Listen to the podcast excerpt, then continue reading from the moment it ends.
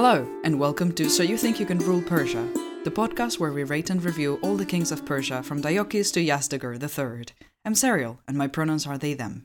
And I'm Umberto, and my pronouns are he, him. Hello, and welcome to episode 29 Antiochus IV Epiphanes, Uh huh. which is going to be a fun one, and probably some of you in the audience will have heard of him because he is the Antiochus that's important for Hanukkah. Oh, And I will go into it when we get there. But okay. yeah, Let me get my. he's the bad guy of Hanukkah. oh, the villain of Hanukkah. I see. Yes. Hanukkah's Grinch. Pretty much. I'm so Yeah. sorry. Maybe I should think about what I'm saying before I say it.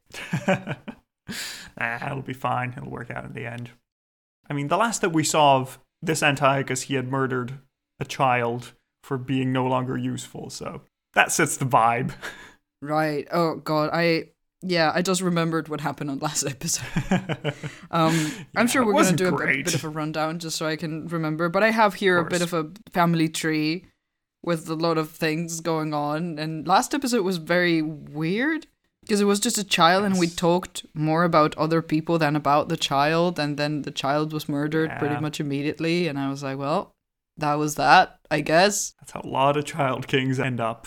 Don't leave your kingdom to a child, please. Leave it to literally anyone else. They will do a better job. So, what is this Antiochus called? Epiphanes. Epiphanes? Like Epiphany? It is the same root of the word epiphany, yes. Oh, if only I knew what that meant, because I have no idea. Epiphany is the manifestation, and Epiphanes is he who is manifested, and subtitle, manifested to be a god. Epiphanes. Okay. Yes, so we'll find out how he gets that. Interesting, interesting. Why, and if Yes, because he was Mithridates. Yes, that, that was his yeah. pre-king name. We can start with a quick recap of what happened in the last few episodes, and then we can uh, jump right in Yeah. to Antiochus Fourth. I'm ready. Well, so what happened recently? We have that Antiochus the Third basically restored the empire, but then unfortunately tripped up just at the end due to Rome. Damn you, Rome, as usual. I have not recovered from that. It was so sad. It was very sad. Well, get ready for this episode. But anyway, Mm, great. after Antiochus III was killed, Seleucus IV became king. He sort of stabilized the empire, tried to hold things together, but didn't get to do too much. And then he was poisoned by an advisor, supposedly, and succeeded by his child, called Antiochus the Child. And Antiochus the Child ruled for a full month and a bit, during which our Antiochus IV basically marched at the head of a Pergamese army all the way to Antioch and made himself king, adopted Antiochus the child, and then had him murdered as soon as he had his own child, Antiochus V. Right. That was why. I yes. First he was like, "Oh, I will be regent," blah blah blah, and he was like, "Oh, I'll be king, but I will make Antiochus the child like the heir." And then he had his own his own child, and he was like, "Well." Ah, one child too many. So, yes. Also, he had a child with his sister, I will remind you. Well, we've been, you know, his sister who has married three brothers. At Yes, this point, Antiochus the child was also a child of Yeah. Laodica and her brother. Yeah. It, it's it's not great. Laodica has a terrible time. yeah, God, But let's get into this new guy and see what happens. So, Antiochus IV is born as the son of Antiochus III sometime around 215, so thereabouts based on his age, and he had the name Mithridates, which I thought was weirdly Iranian for a Seleucid king because they tend to have these intensely Hellenic names. But then I looked up his family tree, and it turns out that Antiochus IV's grandfather was called Mithridates and was the king of Pontus. So, okay, that makes sense. mm. The kings of Pontus were descended from Achaemenid nobles. The whole naming scheme works out. So, good. So little Antiochus grows up in the royal court as the son of Antiochus the Great. Things are going wonderful. But then there comes the Battle of Magnesia when our Antiochus is about 18 years old, and his father is defeated by the Romans, And the Romans decide, we want one of your children as a hostage. This one will do. We'll keep the youngest one. Thank you very much. And so Antiochus is 18 years old, bright and young, and shipped off to Rome to live his life as a hostage. Hooray. Yeah, then he spends about 13 years in Rome, where we don't really know much about what was going on. You know, we don't know much about his life there, but it seems that he was probably treated quite well and made contact with a lot of the local nobility in Rome, important senators, different dignitaries from around the Mediterranean, so seems to have had a comfortable enough life without too much stress. Except that, you know, he could have been killed in case anybody in the Seleucid Empire stepped out of line, but, well, you know. He was a hostage, like in a way. Yeah, but it was a nice hostage. Leverage. yeah. And then, correct me if I'm wrong, then they exchanged him from Demetrius, right? Exactly. So, yeah, in 176, 13 years after he first arrived in Rome, he is replaced with his nephew Demetrius, Right. who is the son of Seleucus IV and elder brother of Antiochus the Child. Yeah. And Antiochus IV is free to go where he likes, and he decides to just stay in Athens for a while and chill out there. Because, As you well, you know, he could go to the Empire, but that sounds like work, so let's just stay in Athens. It's a nice enough place. Sounds good. But then a year later, he receives a letter. It says Seleucus IV has died slash was poisoned, Oh, whoops. and now a baby is in charge of the empire, and you are the only adult Seleucid left. What are you gonna do? Well, he decides that he would very much like to have the throne, so he makes You his know, own if- uh, preparations. he didn't really want more work, but if this opportunity pops up, yeah, yeah, if he can become king, well, he could delegate. That'll be fine. so what he does is he makes an alliance with the king of Pergamon, who was looking for a friendly Seleucid king to make sure his kingdom was secure. And so Antiochus has a Pergamese army with some mercenaries, and he heads over to Antioch, where he besieges the city, but they immediately give up the regent, and lo and behold, Antiochus enters the great city of Antioch, makes himself king, and deposes the young baby. In the meantime, he marries his sister Laodike, because sure, why not? because that's how we roll here. Uh, Yup. oh, and also he executes the minister Heliodorus, who was the previous regent and accused of poisoning. ah, right. I remember that. Ah, Heliodorus. yeah, Heliodorus, who was also chased away by angels from Jerusalem. Oh, yeah. He is fun. We have good times here. What happens now that Antiochus IV is king? Well, the first five years are pretty uneventful. He's basically just in Antioch, administering the empire without anything fancy happening.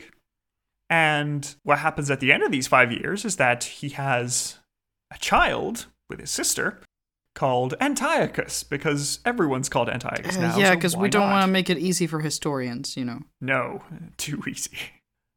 So this is Antiochus V, and Antiochus IV, our protagonist, decides that, well, baby Antiochus needs to disappear so we don't have as many people named Antiochus in the same room. so he has the child killed. Well, whose fault is that? it's everyone's fault. Everybody has failed in the naming department. Also, in these first years, maybe due to Antiochus' upbringing in Rome, the Senate sends a delegation to Antioch to talk to the new king and see, okay, what's he going to be like? Is he going to be friendly to us, unfriendly? What's going? And it seems like they're pretty happy with how things are going. They have a conversation, everything goes well. Antiochus sends his own messenger to Rome. What do you think the messenger was called? Uh, Roger? Okay, cool. Roger. You, you know, that it's a long line of messengers. I don't know why you're asking me this as if we didn't know already. It's the only messenger If uh, has ever lived, yes. well, you know, there are some jobs that require you to have a dynasty and a legacy. One of them is monarch, one of them is messenger. Yeah, sounds fair. Unless Roger is only Yes. Roman messengers. Yes. Hmm. Do we have a different name? Hmm. We need to find the opposing force to the Roger Empire. Yes, somebody who is constantly embattled with Roger from the beginning to the end. How about Jessica? I like Jessica. Jessica. Okay, good. Okay, cool. Jessica. So, Jessica heads over to the Senate and presents a big honkin' pile of cash from Antiochus Uh huh. and a piece of paper saying, Hey, can we be friends? I don't want to fight you, please. I have other things to deal with. Mm-hmm. Is it okay if we reinstate the treaty that we had under Antiochus III? And the Senate says, Okay, sounds fair enough. We don't want to mess other things too much. We are planning a war on Macedon, so we probably just want to make sure we're reasonably at peace. So that works well. Nice. But we need to go to another land mainly known for its inbreeding Oh, the Ptolemaic Empire. jolly. Love that. Because there has been a lot of chaos there recently.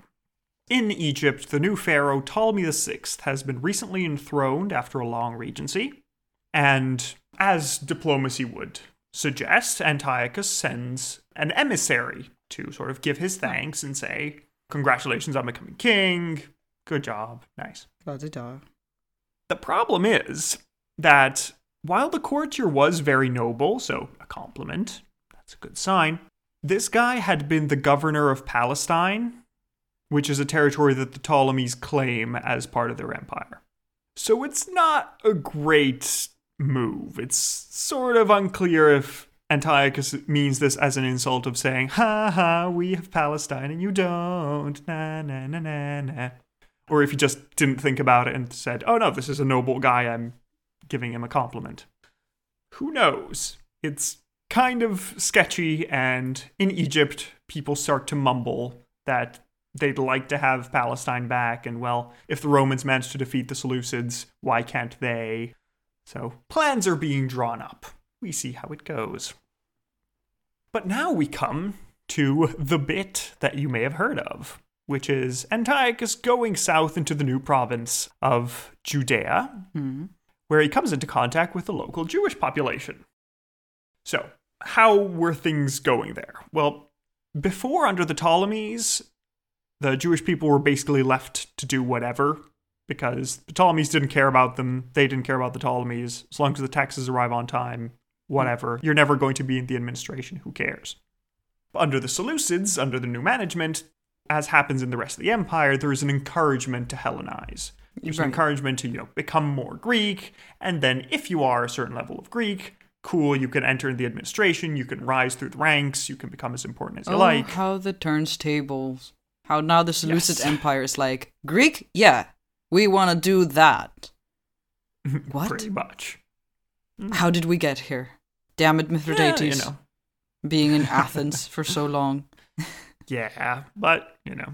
Is it because of Antiochus IV? Is it because of Mithridates? It's just in general because the Seleucids were very Hellenistic. I mean, yeah, they came from like Macedonia adjacent. Yeah, they're Macedonian descendants, so Yeah.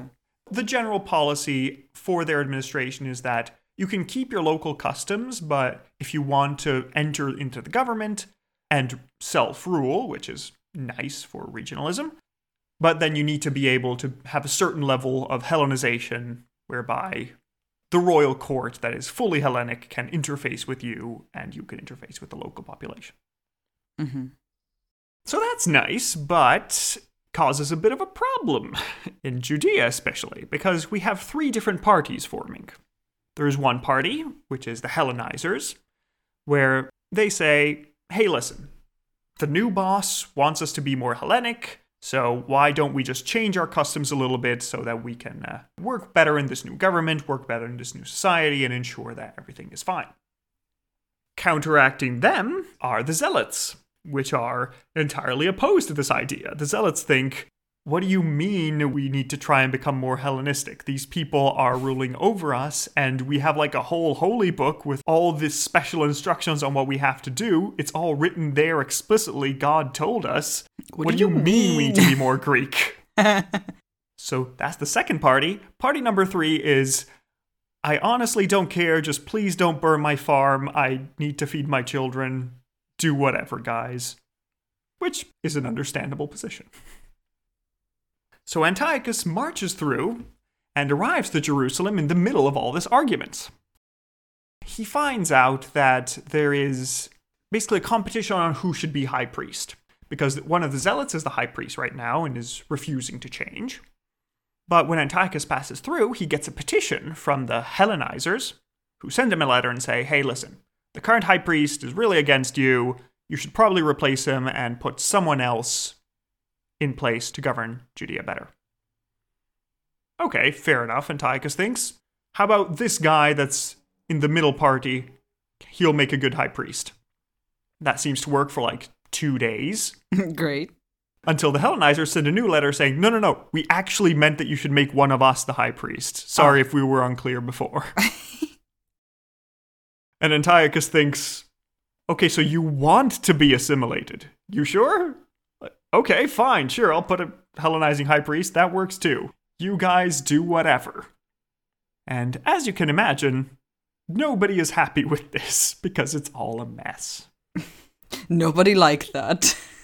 yes, nobody liked this except the Hellenizers, but frankly, they're not powerful enough to hold on to this.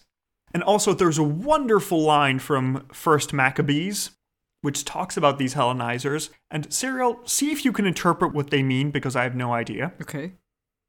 Because one Maccabees says that the Hellenizers made foreskins for themselves to be more Hellenistic. How does that work? I'm sorry. Are they little hats? I don't know.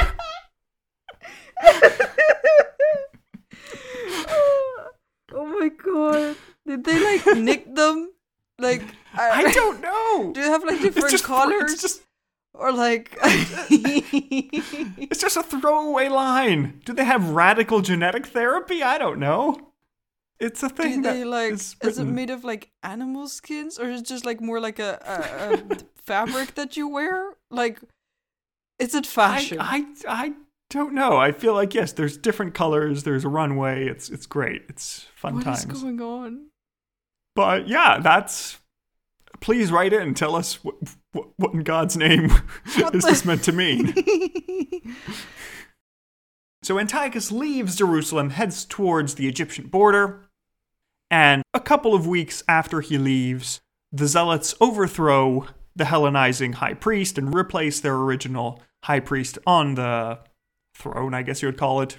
So there is now a state of semi civil war in Judea and we have to deal with all of this. But Antiochus has no time to deal with all of this. He has more pressing issues, because in 170, at the Ptolemaic court, somebody had the bright idea of attacking the Seleucid Empire to retake Palestine. So we can just make sure that everything is there. Hooray. Yeah. But good news is that they weren't very secretive about it, and Antiochus knew with like a serious advance that this invasion was going to happen, so he managed to quickly rush all his troops to the border before the Ptolemies could even try anything. Then at the border, we have that there is a quick battle where Antiochus defeated the Ptolemaic army and managed to capture Pelusium, which was an important port city, which is essentially the entrance to all of Egypt. If you have Pelusium, you can just go in and out of Egypt without any trouble. So that's nice, but what is Antiochus to do now? Because his father, Antiochus the Great, decided to stop invading Egypt. Antiochus IV has now the opportunity to just flood in and take everything he wants. What do you think he does? Does he follow his father's example or does he just march in and see what he can take? I don't know him well enough to chime in here, but um, he murdered a child. That's what you know so far. I guess he will just go marching and uh, you know by force. Yes, he does do this. He decides, you know what? I'm going to be the first Seleucid king in Egypt since Seleucus the First. I'm going to just march in and take everything I can. So he crosses past Pelusium, invades the delta of the Nile, captures the old capital of Memphis, and begins to set his eyes on Alexandria. He is going to march on it and take it when his large army arrives and surrounds Alexandria, he sends Jessica off to speak to Ptolemy VI and say, hey, that maybe there should be some sort of deal so that Ptolemy doesn't end up dethroned and dead, and Antiochus remains happy with what he's gained. Now, it looks like some sort of deal is organized, but we're not sure what the details are. The only thing that is certain is that we have a now a three-way civil war in Egypt between Ptolemy VI, his sister wife Cleopatra II, and his brother Ptolemy VIII, who now also married Cleopatra. It's messy. Hmm. So everything is slightly on fire. Again. Yep. And it's at this point, when Egypt is burning, that Antiochus gets news of the regime change in Jerusalem and the high priest being overthrown. So that's not great. Antiochus sort of sighs and heads back towards the east, mostly because he's concerned that this change in regime is being sponsored by the Ptolemies. He is suspecting that the Zealots are being sponsored by the Ptolemies to oppose the Seleucid regime in the area. Now, we have no evidence of this, but you know, it's not unrealistic to expect that the Ptolemies Mhm. would finance somebody to stab them in the back, so there we are. So Antiochus sends a small army to take Jerusalem, they loot the temple, and they reinstate their own high priest. Hooray, we've desecrated a temple. Yay, we love that. Good times. Always goes well. Yeah. So perfect, job done. Antiochus foresees no repercussions to this. Let's go look at the Ptolemies and how that's been going. He looks at the Ptolemies and sees that, okay, no, they're actually working together now. They've somehow figured out a deal and they're now trying to take back their lands. That's annoying. Fine, Antiochus, let's go kick some more butt. So Antiochus sends quickly a fleet to take the only non Egyptian territory that the Ptolemies still have, the island of Cyprus, which was an important naval base. And fortunately, Cyprus surrenders immediately. Antiochus has it. Great. Then, Antiochus goes with his army back to Memphis, where he didn't meet any resistance, and he issued coins in Memphis displaying hmm. his victory, and also obtained the submission of all of Upper Egypt, which had recently revolted, had a native revolt, and now they're saying, yep, we're with you. Oh, damn. And it seems that he might have officially been crowned as pharaoh of all of Egypt. Which, it's not 100% certain, but it's a good story, so shut up. We're going with it. Shh, Yes, we're going with okay. he is a pharaoh now. Great. Don't worry about it. Yeah. There in Memphis, he receives a request for peace from the Ptolemies. And in this request for peace, he demands Cyprus, because it's a nice naval base. And he also demands Pelusium, which was this entry to Egypt. So, what essentially means is that if he has Cyprus and Pelusium, he can just invade Egypt at will, and Egypt becomes de facto a vassal kingdom of his. So, he can just invade whenever he wants. They have to do what he says, or they're screwed. But unfortunately, the Ptolemies know that these terms mean that they basically stop being independent, so they just refuse and they decide, okay, fine, we'll keep going with the war. So Antiochus takes his army from Memphis, takes his shiny new title pharaoh, and decides to conquer Alexandria with all of this. So he circles around Alexandria, besieges the city, and sits in for a bit of a wait to see when they'll surrender. And it's at this point that he stops at a town called Eleusis. There, you know, he waits for the outcome of the siege. Mm-hmm. And one day, what's that on the horizon? There's a ship. Okay, that's a bit concerning. It might be reinforcements. Tygus looks around, he tries to see if he recognizes the ship. Okay, seems unfamiliar, but let's see how many more appear and how much we should be worried. Then he waits a while more. No, looks like it's just one ship. It's a single ship. That's weird. Don't they know there's a siege on? We've had a blockade and everything. What are they doing? then it gets closer, and he sees, oh, hmm, okay, they're flying a Roman banner. What do they want? Oh, crap, I didn't give my firstborn son to the Romans. Are they here to ask for my firstborn son? Oh yeah, we did this like way before. Yeah, That pact with the Roman devil. exactly. But okay, so this tiny Roman ship arrives and docks at Eleusis, and out comes a little old man. Oh. This little old man is a senator called Popilius Laenas. And actually, this is great news, because Antiochus knew Laenas from the time he was a hostage in Rome. Uh huh. So, okay, that's nice. Are they here to congratulate me on the thing? Is it just is this going to be like an extra treaty of friendship and alliance? What do they want? Do, do they want to split up Egypt? What's going on here? Yeah. And so Antiochus goes over to Popilius and goes in to shake his hand and welcome him, but Popilius stops him. Oh. He says, No, Antiochus, I'm sorry. Too slow. Sorry. Maybe that's the unwritten version. Unfortunately, Polybius doesn't give us that, but he does tell us that Lena says, No, no, no, I'm sorry, Antiochus, but I can't shake your hand until I know we can be friends. That's fair. Okay. Okay, fair enough. Why shouldn't we be friends, Laenas? And he hands Antiochus a scroll from the Senate and people of Rome. Ah. In the scroll, it says Antiochus should abandon all of his conquests in Ptolemaic lands and make peace with Ptolemy for no gain. If he does not, this will be a declaration of war on the Roman Republic. Uh huh. So that's not great. I feel like their definition of friendship is questionable. yeah, these are the Romans we're talking about. They take our firstborn sons, and this is their friendship. It's not great. Okay, so Antiochus is slightly shocked at this news, and he thinks, okay, this is a difficult choice. Because I don't want to do that, you know. I'm going to go talk with my council a moment and see if we can come to some sort of agreement. And then I'll give you your answer, Popilius. You can just, you know, enjoy yourself in the camp, and then I'll, I'll be right back. It's at this point that Popilius Laenas does the most Roman thing ever done. Oh. Yes, he takes a stick and draws a circle around the great king Antiochus IV, son of Antiochus the Great. How dare you? And says, No, no, no, no consulting the council. If you leave the circle without giving me an answer, we're at war. What the? How dare he? Excuse me. Exactly. Who are you to do that to the king?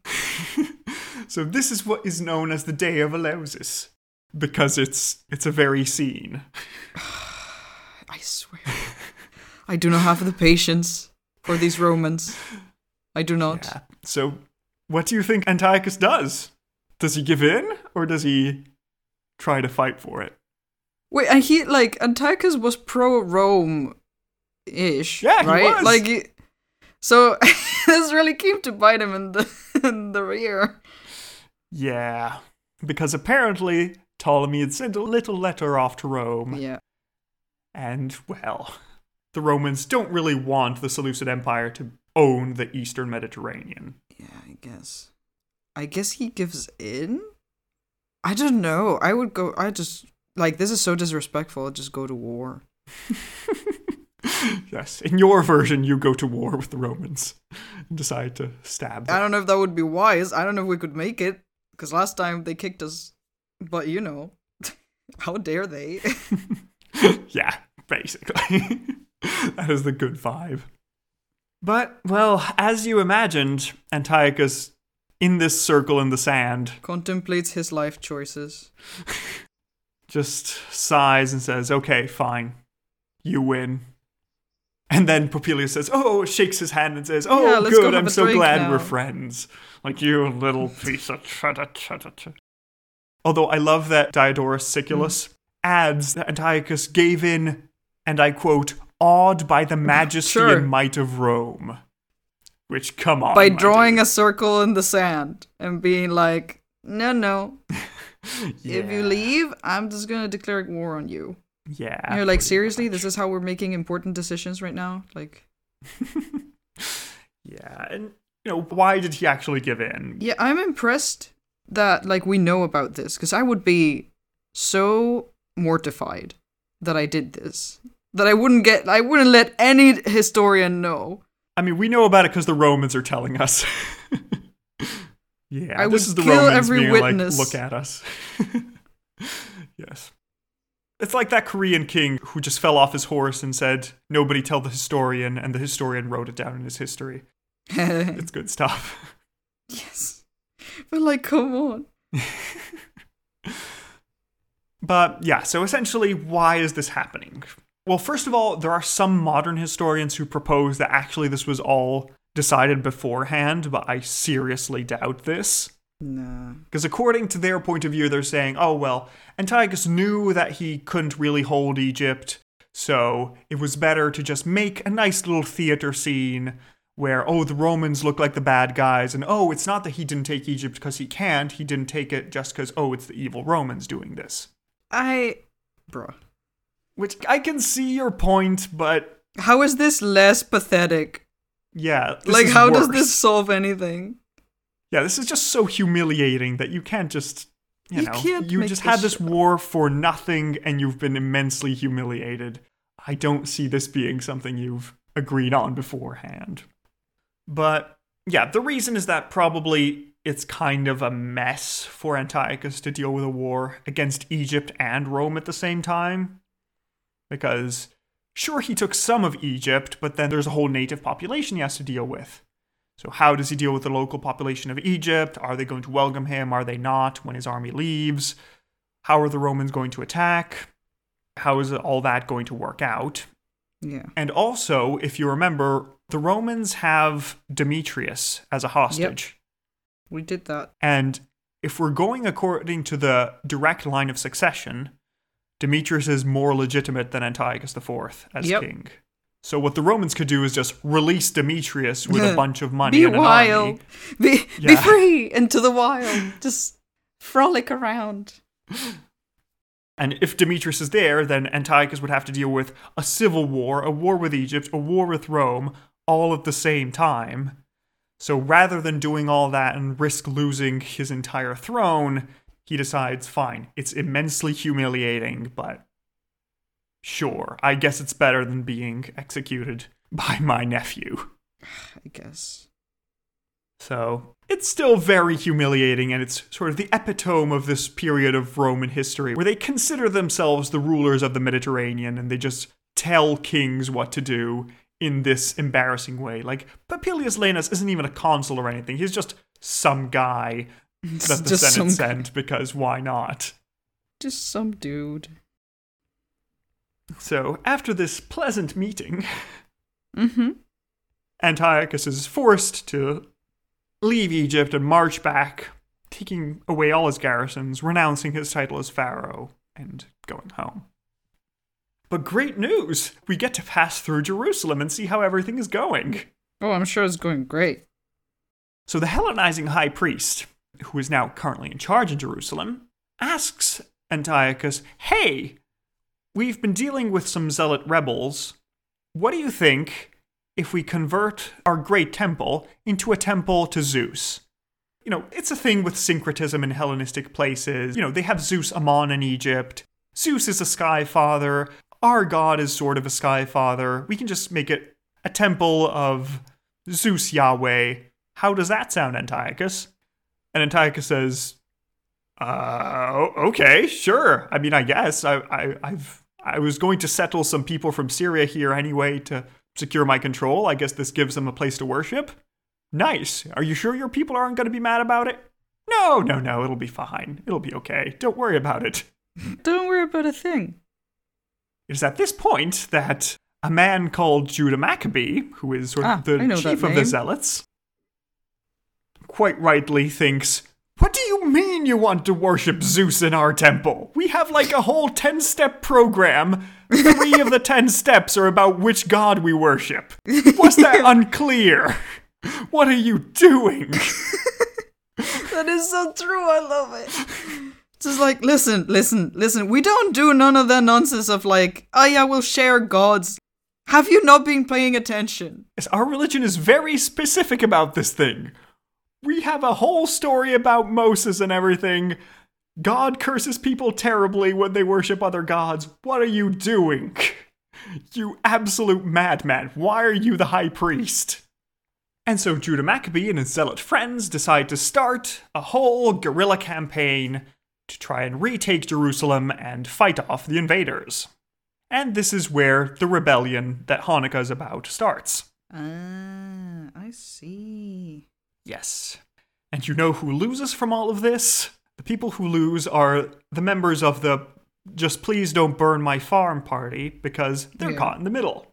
Because Judah Maccabee will go and burn their farms because, well, they're supplying food to the cities where the Hellenizers are, the Hellenizers will burn the villages because hmm, they're probably supporting the guerrilla warfare. And if you're just trying to support your family, Yeah. kind of screwed because terrible. Eh, I don't know, man. I just want to feed my children. What is wrong with you guys? also, seeing this rebellion, Antiochus forbids observation of Jewish law on pain of death, according to the Bible. And it's interesting to note that this isn't across the whole empire. Like, the Jews in Babylon are perfectly fine continuing their observation. Mm-hmm. It seems like it's more of a localized thing in Judea specifically to support his candidate for high priest so that they can have the whole foreskin hats and whatever they're planning. Why would you keep bringing it up? Please release me. But now Antiochus returns to Syria. He leaves this problem behind. Some underling can deal with it. It's not important enough for him to care. I see. So he arrives off to Antioch and he decides well, he grew up in Rome. How do Romans celebrate victories, Serial? Oh, they have triumphs. Yes, and Antiochus would very much like his own triumph. Of course he would. He wants to be Roman so bad. He wants to be Roman so bad. This You this, don't know the half of it. You'll see now what his triumph is like. this traitor. How dare he? So, in this great triumph, he dresses up like a Roman. He has elections for consul, which he wins for some Of reason. Because, you know, He arms and commands soldiers to act like Roman soldiers and has them parade across the streets of Antioch. And then he assumes the epithet of Epiphanes, the manifest Ah, we go. god, after his great victory. what victory? Are you Uh. delusional? What is going on? I guess he's trying to spin it as, oh yeah, we left because we were winning so hard. We didn't want the Ptolemies to feel bad for themselves. So, you know, we really won. I mean, I have coins that say I'm Pharaoh, but, you know, we just left it because we felt bad I- humiliating them that much. sure? Yeah, we're gonna go with that. Definitely the truth. A thousand percent. Yeah, although the Epiphanes nickname would eventually be deformed by his enemies into Epimanes. Can you guess what that means, Serial? Mm, no. The Manes is the same one from Maniac. So Hey! it is basically Antiochus the Madman. Yeah, yeah. I mean, yeah, I have called him delusional just now, so I, yeah, I can see it. Everybody else agrees. Also, just for some good old Roman entertainment, he decides to organize gladiatorial games in the city. So he's trying to spend as much as possible for all of this to try and show that even though he was politically outmaneuvered by the Romans, he is still militarily and economically just as powerful as anyone else. Sure, sure. So at least the people in the capital can see this as a victory, even though the news is a bit weird. But yeah, so you notice that Antiochus is acting a little bit strange, and well, we have he? stories. Oh, Because some hypotheses are that maybe he just sort of had a nervous breakdown after the whole circle drawn around him uh, incident. I do not blame him, honestly. just like so that might be the case otherwise he maybe was just a little bit weird and he had enemies writing his histories so that sort of messed up but diodorus tells us that antiochus would often slip out of the palace with a few friends at night and travel around the city unknown incognito which is very nero of him also, apparently, he enjoyed just showing up at random parties in disguise and then just suddenly revealing himself to freak out the guests who just had the king appear in the middle of their random party, Mm-hmm. which sounds like a great fun prank. But also, don't you have a kingdom to run, my dude?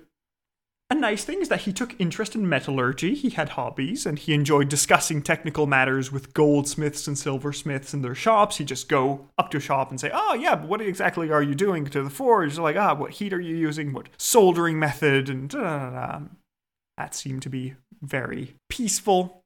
And it also seems like he was uh, a serious micromanager because during the organization of his triumph, he just rolled around on a sad old horse, micromanaging everybody's work. Like he'd stop saying like, "Ah, no, actually the banners they should be a bit more flappy, make them a little bit longer." It's like, "Ah, no, actually this armor isn't exactly correct." And, "Ah, no, I want this specific gladiator." So the worst boss, but you know.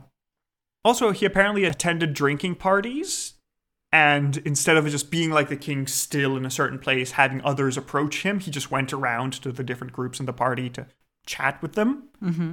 Which Diodorus makes it sound very scandalous, but he just seems kind of nice. You know, seems like he just is more down to earth. And also, he spent like 13 years in Rome not being raised as a prince. It makes sense that he would be a little bit less formal than somebody who had been raised mm-hmm. since birth to be king. And yeah, then we get some slightly more Nero y or Caligula y or Commodus y. or Yeah, you know, the fun ones. Yeah. The completely not unhinged, very calm and collected bunch. Yes. Apparently, again, according to Diodorus, and I'm not sure I believe this, he once made an entrance into a party carried by a bunch of mimes Uh huh. and then was revealed to be stark naked underneath his coverings and proceeded to perform obscene dances that made everybody quickly leave out of embarrassment. Oh, God. So that's a thing. Also, Polybius tells us a story of when Antiochus went to the baths with the common people. And apparently, in the baths, Antiochus, since he was rich, he's the king, he tended to be covered in expensive ointments and perfumes once he was done with the bathing, when he was being massaged and all that. And at that point, one of the common people around said, Oh, how lucky kings are that they can smell so sweet. How fortunate you are, your majesty. So apparently, the next day, Antiochus brought a huge jar of the most precious perfume he could find and poured it all over this guy's head so that everybody in the baths suddenly jumped up and rolled around on the floor around this guy to cover themselves in the perfume, causing great amusement to everyone involved. Also, Polybius adds that he would generally just give people random gifts of money, dates, and sometimes gazelles' knuckle bones for reasons, I assume. Yep. Maybe to use as dice. I don't know. It's why gazelles, though. so now it's probable that most of this is Roman exaggeration because it fits the typical idea of the corrupt Eastern king and oh no, they're scary because they're foreign. And it's kind of weird also because Antiochus would have grown up in Rome and if he learned anything, he learned it from them. And so these are probably just exaggerations from Antiochus being just more down to earth since he grew up in Rome and without an especially privileged position and was just more accustomed to going to talk to people as normal. But yeah, so while all this triumph is going on, it seems like in Judea the war is turning towards the rebels' side. They defeat the local governor a couple of times, but Antiochus is busy. He has other things to do. Hmm. Let's go. So Antiochus begins to prepare an expedition to the east, because if you remember, after Antiochus the Great died, the east was sort of weird and unstable, and a lot of the treaties didn't apply anymore, so it was breaking away, as it did somehow. Mm. And so Antiochus decides to prepare some sort of expedition to deal with all these situations. Unfortunately, due to the sources, we don't really know how extensive his preparations were and what the main goal was. It's possible that he was just trying to deal with the Parthians who had a new king called Mithridates I, and who was making some trouble in the east and was looking a little bit threatening, so maybe Antiochus wanted to nip that in the bud before anything unfortunate happened. Mm-hmm. But anyway, we're not sure about the size, but we know that Antiochus prepares an army and gets ready to march to the east. And as is traditional, since he's at least somewhat clever, he made his son Antiochus V co king and left him in Antioch in case anything were to happen. So, good news. But since Antiochus V is still very young, he was left under the control of a regent called Lysias, which you might want to remember Okay. who is basically the one officially running the western part of the empire while Antiochus is off on an expedition. Mm-hmm. So, what happened? Antiochus first starts off and heads to Armenia and reconquers it. Basically, makes its local king a vassal, since Armenia had broken away after Antiochus III's reign. he makes sure that at least they're paying some sort of tribute. So, nice. Later on, he passes through Babylon and he refounds a few cities in Iran and renames Ecbatana as Epiphania after himself. But don't worry, the name won't stick. Mm-hmm. Everybody will continue calling it Ecbatana because we've been here for a thousand years. What are you doing? Then, marching further east, Antiochus seems to have attacked some local Persian ruler in Persia proper and defeated them, established some better local control over the region, making sure that they're subjects as you'd expect. Then he arrived to Elymais, where his father had died, and he decided to imitate him by taking the treasure from the local temple. But fortunately, unlike his father, once our Antiochus saw that an angry mob was forming around the temple, seeing, wait, why are you taking the stuff from our temple? Our Antiochus decided that maybe he was gonna back away and not do this, because he'd Oh. really rather not Smart. get murdered in the same way as his father. Smart. So we've learned one thing at least. We learn from our mistakes. I am so impressed. Good stuff here. From some at mistakes. least one thing was learned. Yeah. Eh. So based on the battles with the Persians, it does look like Persia proper is sort of slipping out of Seleucid control. Like it doesn't have a big, powerful king like Bactria and Parthia further in the east, but it seems to be independent-minded enough that battles were necessary. Mm-hmm. But otherwise, it looks like the empire was holding together well enough because it looks like Antiochus did what he could to found new cities, mostly in Syria and Palestine, both as a defense in case of a Ptolemaic counterattack and also to ensure the Hellenization of the local population. We've been there in Judea when everybody was arguing because there were new colonists. Well, these are the new colonists. Also, unlike the earlier Seleucids, it looks like our Antiochus isn't really making new cities. It looks like he's just renaming old cities and reorganizing them and bringing in new people from abroad Okay. just yeah. to restructure them and make sure they work well. Also, he's pretty good in the administration in that he makes these new cities pay him for the privilege of printing smaller copper and bronze coins Mhm. so he can make a profit from this. And this also helps you know day-to-day trade where you don't have to go around with a massive banknote to buy a loaf of bread. You actually have small enough denominations that you can buy everyday things and this is pretty nice. Although it looks like this only happened in the west where a lot of the mints were in the east it looks like either things were a bit too unstable or they didn't really need such small denominations and they were fine with the old system hmm. whatever it was mostly in the west Another thing that was only in the West is that he's the first Seleucid king to be called a god on his coins, Oh right. but only on these smaller coins. So while Antiochus the second was called a god, but in like this one very specific city in Oh, yeah. Anatolia, I remember that. Antiochus the fourth is called a god everywhere. He's like, hello, I am a god. Thank you very much. So the state of the empire is relatively stable, although, you know, it has been healthier, but it's doing better than it was before, somewhat. But how will it fare after Antiochus's eastern expedition? Well, let's see. Because when Antiochus heads east, he starts to get a little bit sick. Oh no. He gets more sick. Yeah, we know how this goes.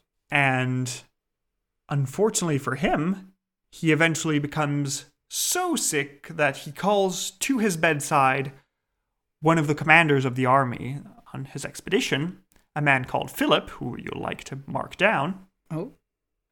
And Antiochus gives Philip his ring.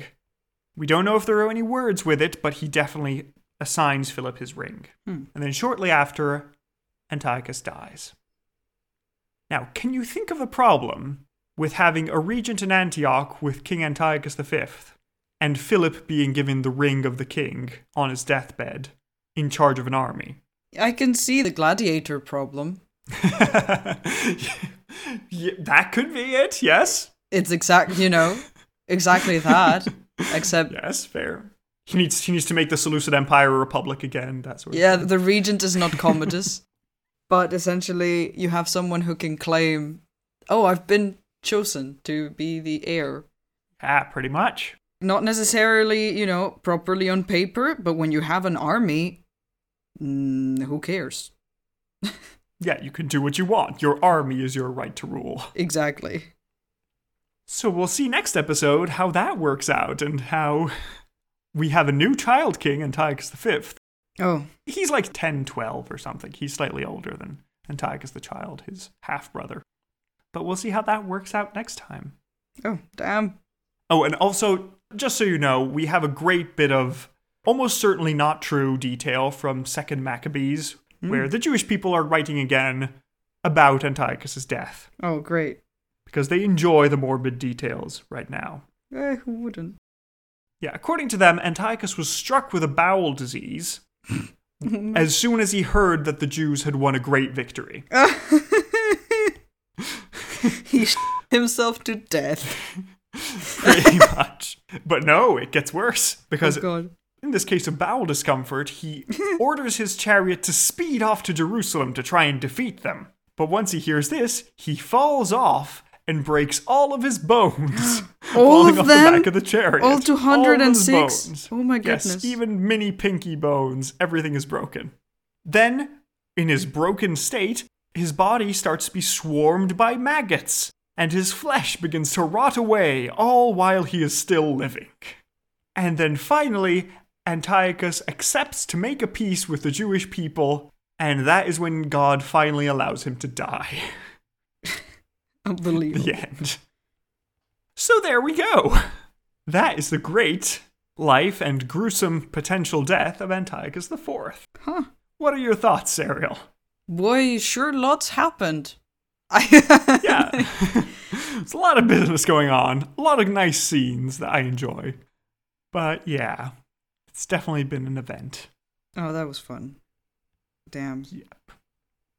So, are you ready to rate this man Yeah. and see how he does? I have high hopes for his ratings.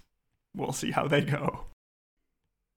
Okay, so our first category is final moments. How good was his death? Either dying of disease and handing over a ring to his general, or having a disease, falling off a chariot, breaking all his bones, being swarmed by maggots, flesh rotting off, and then being finally allowed to die by God. I mean, that is very epic. I do not think that's what happened, but that is very epic. Almost certainly not, but it's uh, Vengeful God. it's a good story. Um, This is Old Testament God, you see. yeah, He still hasn't gone through the whole peace and love phase. that's true. It's the whole fire and brimstone, I will raze your cities to the ground. Yeah. Genocide the people who threaten me. Truly, I Phase. recently rewatched Prince of Egypt, which you know was a good way to same one, yeah. dust off the old uh, Moses story. And boy, boy, is that questionable. Um, God does not mess around. God will mess you up. yep, yep. It's like you have to stop mistreating and enslaving my people. Okay, so what would you do if I don't? Oh, I will do the same thing. To, I will just genocide your people instead. Ah, I see. you Ah, know, that's fine. an eye for Ah. an eye. Thank you. Message received. Uh huh. Intense. So yeah, we get a bit of divine retribution. Hooray! so how highly do you rate this divine retribution slash mundane disease, maybe malaria? Yeah. Who knows? Mundane disease is like, eh, not that cool, but like it deserves some points for the extra. Yeah, I, I also like the, the chaos element of giving the ring on Yeah, your deathbed yeah. to somebody entirely unrelated. like you had a succession plan in order. that you was. should have I wonder not. if that happened or if the guy just took it. It could have not. Because like, why you know. would you do that? I mean, you know, maybe they're feverish or like, wait, did I actually appoint a regent? I better appoint a regent in case something goes wrong. Oh, maybe. It could be. Who knows? It might just be Philip saying, "Oh no, no, the king totally gave me his ring. I didn't Yeah. take it off his corpse. The ring still has the, finger hanging on it. Yes, Pay no attention to the finger attached to the ring. Uh, yeah, so I'm impressed. I like it. I like that there's the story. I like that there's the chaos. I'm aiming for a six. That's my starting point. Let me see if I want to shift up or down. What are you thinking, Serial? uh, yeah.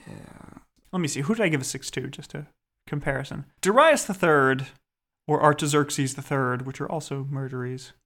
Hmm. I think this is worth a six. I like the Maccabees story of the horrible, horrible death. Like, who is it? Galerius, who also dies that way? But anyway. So yeah, I'm sticking with six. How about you, Sarah? Yeah, no, actually, I think a six is pretty good. Nice. So with a 6 and a 6, we get a 6 out of 10 for final moments. Next category is battle hardness. How good was he at wars and fighting? He was pretty good. Like, he wasn't terrible. Okay, so let's go through his resume. So he started by taking the throne with a Pergamene army, marching on Antioch. He didn't really do any fighting. The army was just big enough that Antioch surrendered. So, Yeah. eh. But that's also good strategy, you know? Yeah, fair enough. He then had his whole war with Egypt, which he won brilliantly. Like, militarily, he was undefeated. He managed to just go through Egypt, take Memphis, take the Delta, defeat Ptolemaic armies, besiege Alexandria. He didn't gain anything from it, but militarily, he was winning. Yeah. I don't know if you want to put down any points for the fact that at the threat of having to fight with Rome, he folded. Don't know Mhm. if that's a thing. And then another part of his career is that after the first time his high priest in Jerusalem was replaced, he sent an army which retook Jerusalem and replaced his guy in charge. So that's one victory, but then some of his generals lost in Judea while he was off in the east, so that's not great. But then he managed to retake Armenia, make Armenia become a subject again. He mm-hmm. also won a couple of battles in Persia, so that's good. So overall, I think it's a solid career. Solid record, yeah. Yeah. I'm wondering how high to go for it because it's you know it's a solid record without anything incredible. Like it's Yeah. fine. I'm wondering if to also go with a six here, or I'm, I think I'm a six or a five, because I think it's good, but I don't know how good. Like Xerxes the first got a six, Cambyses the second got a six, Antiochus the first got a six, at least for me. But I don't know if it's a five or six. What are your orientation? It wasn't bad. Yeah, I feel like a six, like slightly above. Well, I will take a point down for just being a suck up to Rome. That's fair. So a five. Yeah. I'll stick with my six, you know, because I feel like it's it's okay. They didn't actually fight. We don't know who would have won. I mean, we maybe know who would have won, but who knows? So yeah, I think six and a five is a fair deal. So six and a five gives us an eleven out of twenty for battle hardness. Next category is scheminess. How good was he at plots and manipulation? Okay, there's something here. He managed to well, convince the king of Pergamon to lend him an army to take over the empire. So that's nice. He managed to manipulate his way to becoming king and not just regent, and then get rid of the uncomfortable child. Negative scheminess, he got entirely diplomatically outmaneuvered by the Romans, like in the most egregious and humiliating way possible. And otherwise, schemy, what did he do? doesn't seem terribly schemy. It seems like it's mostly getting to the throne, which requires some schemes. Once he's on it, he doesn't really bother too much with that sort of thing. So, yeah, I don't know if you want to give maybe like a token half point or something for the whole triumph and the propaganda campaign. Honestly, yeah, of that's kinda trying to make himself look like a victor. This is still schemy though. Yeah. That, that's scheminess. Yeah, That's not really. He wasn't very schemy. He actually got humiliated by Rome in that sense. Yeah, And like, not, not much happened. Apart from, you know, killing child Antiochus and eh. Yeah. I think I think that deserves like one or two points. I'm Putting himself on the throne, right? everything like, together. That's what I Yeah. mean. But like, eh. I don't think he was like particularly it's not huge. It's not it's not Darius the Great or anything. No. but you know, I think it's worth some points. I think Yeah. I'm gonna go with two, which is fair enough. How about you? Yeah. You're sticking with two as well. Yeah, I, there's no reason to go higher than that. So Okay, fair enough. two feels correct. Yeah, so with a two and a two, he gets a four out of twenty for scheminess. Next category is shock factor, which is probably where he'll shine. Because how scandalous was he? Well, he has a lot of things. First of all, he usurps the throne. Well, he marries his sister. He kills his stepson slash nephew. He folds to Rome in the most humiliating way possible. Yeah, what was that? You know, he just accepts to be treated that way, which I understand there's political reasons for it, but also, come on, my man. How how is this happening? Then shock factor, he sort of is okay with when the Hellenizing high priest says, Can we turn it into a temple to Zeus? He's like, Yeah, sure. Sounds fair. he forbids the observation of Jewish law in all of Judea to try and help this civil war that's brewing. He does all the weird triumph thing. He dresses up as a Roman. He has elections that he wins. He has gladiatorial games. He has soldiers dressed up as Romans. That's just pitiful. Yeah. Then, well, we have other stories. He's also not one for protocol. He sort of shows up randomly at people's parties. He just goes around and talks with everybody. He apparently entered a party naked and performed obscene dances. That's a thing, apparently. Very knows? normal. You know, typical behavior. Yeah, he goes to the baths and pours perfume on one guy, and just everybody rolls around in it. That's a thing he does too. And shocking, he also just gives his ring to a random guy, even though he already had a regent, and this is going to cause problems down the line. So I think it's a healthy amount of shock factor. I'm pretty impressed. I'm wondering, uh, I need to count in my head what it is. So I'd say like I'd like three points for the killing stepson and marrying sister. I mean, that's not very shocking, though. Others have done the same. I mean, I would have given it more, but I feel like, you know, it's not great. I'm adding the usurpation into that. Then I'd say a couple points for the humiliation at the hands of Rome, because come on, I'm, I'm gonna say three actually, because it's a big humiliation. yeah. It's a couple more points for the treatment of the Jewish people, just in mm. general. And another couple for the triumph. Honestly, I think I'm. Yeah, I, that was just like shocking There's a and lot of good things in here. Yeah. I cannot believe. Traitor. Yeah. So I think an eight, actually. I'm convinced with my calculation. He's one of the more shocking kings we've had so far. Like, the previous king that was more than eight shocking was Alexander the Great, of course. Yeah. And then Cambyses only got a nine. So I think he's welcome in this club. It's a pretty outrageous dude. So I'm going to go with an eight. How about you, Serial? I'll go with a seven. That's not Okay, you know. fair enough. So, with an 8 and a 7, we get a 15 out of 20 for shock factor. Next category is Aaron Shine. How good was he for the Empire in general and Iran in particular? Not He has terrible, merits like, and demerits, eh. yeah.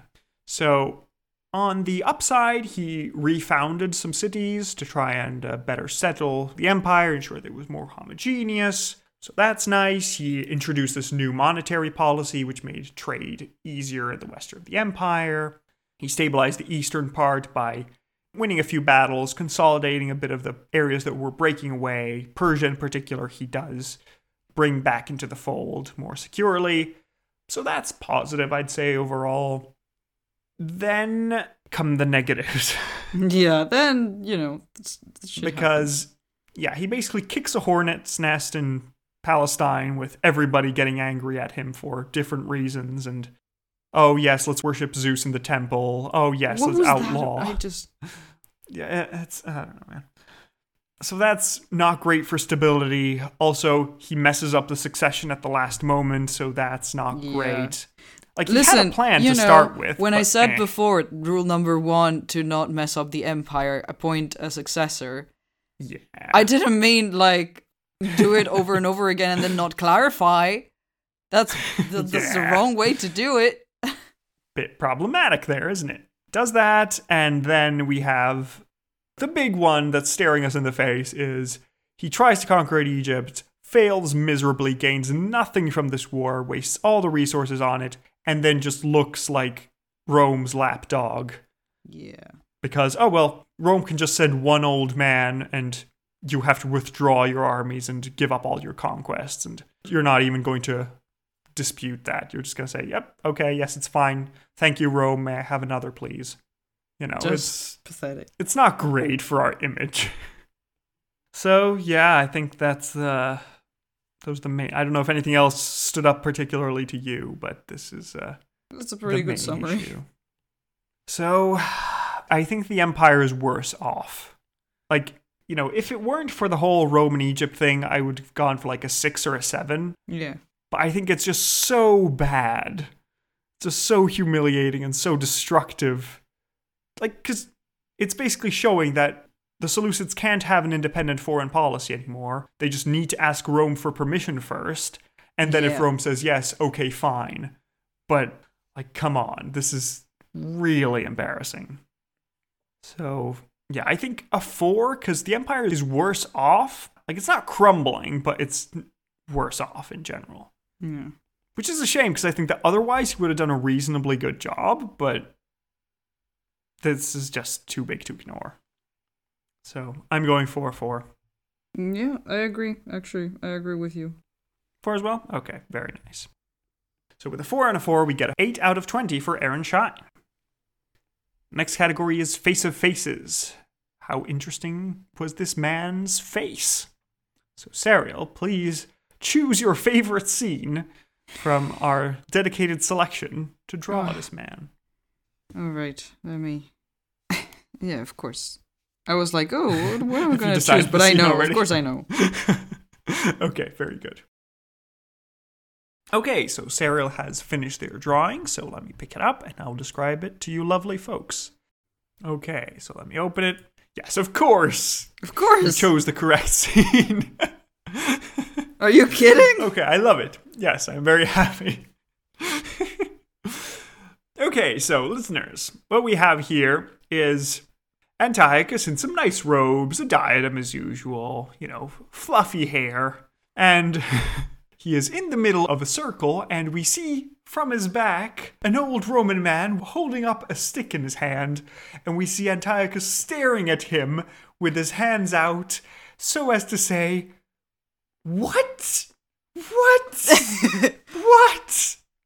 Going to make him do the Italian hand, you know, which would have like he obviously he's not Italian or Roman, but like he wants to be really badly, so maybe it would have Fair. been. you know. But I Yeah, think this it conveys it well enough. Yes, there is just a dot, dot, dot over his head just to represent how he feels about the whole ordeal, which, fair enough. So, very good. I love this. Extremely strong vibes. But now let me show you what he looks like, and we have a bust. Here is the man. What do you think oh, of him? nice. Ah, missing a nose. Very typical. Eh, tragic. Interesting face. We're going back to the like wide, very square, rectangular kind of face with like a wide jaw. And uh, sunken eyes are still a thing, but this might also just be the stylization of the statue to give it that kind of Greek profile where the bridge of the nose and the eyebrow bone don't really have a dip in the middle, you know? hmm Yeah, he has short curly hair and the diadem. I feel like I could relate it to the coins that we've seen before. Yeah, you can see some family resemblance, although there not anything that's Yeah, he's a much like notable. stalkier, you know, the the kind of build that we've had before of like stout features. yeah, the more traditional Macedonian features. Yeah, yeah, yeah. Compared to the other bust that we've seen, that was Yeah, Antiochus the Great yes, was a lot more lithe. it was less stylized, so it was more Mm-hmm. human looking. But also Antiochus the Great had much more like angular features to him. Yes, he was thinner he was face, like and- yeah, sunken cheeks and such. But yeah, Yeah, I'm not terribly impressed. I think it's fine, honestly. I was thinking about a four. Mostly because there's nothing that just makes it pop. Like, it's nice that we get a bust. Okay, cool. But there's nothing that makes me, oh, yes, I definitely remember this face. It's iconic. It just seems like a guy. So, yeah. I think I'm going for. I don't know if to go for. No, a three sounds harsh because we have a bust and coins, but I think a four is what I'm going to aim for. How about you, Serial? actually, I think a four is pretty good. I like that it's Yeah. it is contemporary, right? It is, it is. Yeah, So. it's damaged, but Okay. that gives it a bit of personality. I like it. Um, yeah, I think a four is fine. okay, fair. So with a four and a four, he gets a two out of five for Face of Faces. Next category is lengthiness. How long do you think this man reigned? Ah, Boy, was I not paying attention to any of the dates. uh, I don't think I gave many anyway, but yeah. What is the feeling? How long does it feel? well, he's had a child, which he had already after starting reigning. True. And you mentioned that this boy is like about 12. thereabouts. So, I mean, 12 is a bit old, but 10, Probably 10 younger, but 12, still. yeah. mhm. I'd say, yeah, maybe 11 years. 12 years. Ah, well, I was going to say, but you know. Close enough. Yeah, yeah, yeah. But yeah, from 175 to 163 BC, that gives them a total of 12 years, which dividing by 10 gives us a 1.2 out of 5 for lengthiness. Which brings us to the total score of 47.2 out of 100 points, which places him between Xerxes I and Antiochus I. So it's an honorable number of points, mostly due to all the scandal. But you know, I think it's pretty significant. No, wait, he has four. No, wait.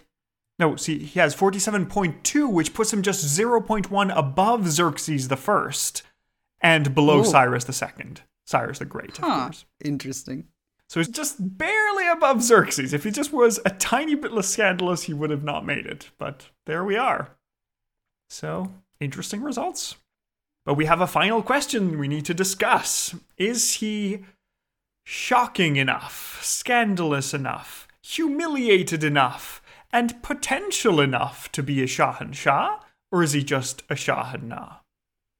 Mm, It's I interesting, think there's something there. I'm actually like I'm not.